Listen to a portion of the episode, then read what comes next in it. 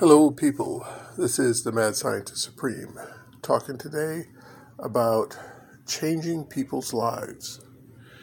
Now, back many years ago, 19, let's say 97, I was in California in the military and I was walking and talking with another soldier, and he was a little bit depressed saying that he had too much anxiety and he had ulcers. And I looked at him and said, You don't have anxiety. Those ulcers are caused by a bacteria called H. pylori. Uh, if you go get some antibiotics and kill that bacteria, you won't have ulcers anymore. And he looked at me, and his doctors had always told him that it was because of stress and he had to eat non spicy foods and everything else in that area. And I said, no. Some researchers have done the work, and they found that pylori causes um, you to have ulcers. You just got to get rid of your toothbrush and a few other things and take some antibiotics. And I said, check with your doctor. If you want the copy of the literature, I got it. And if he won't give you the antibiotics, you can just go down to Mexico and get them off the shelf over there. I says, but you can cure yourself. And he went off and he actually talked to his doctor, and his doctor thought he was a little bit crazy. And, but he said, doesn't hurt to try. And the doctor gave him antibiotics and cured his long time ulcers. Guy no longer had ulcers.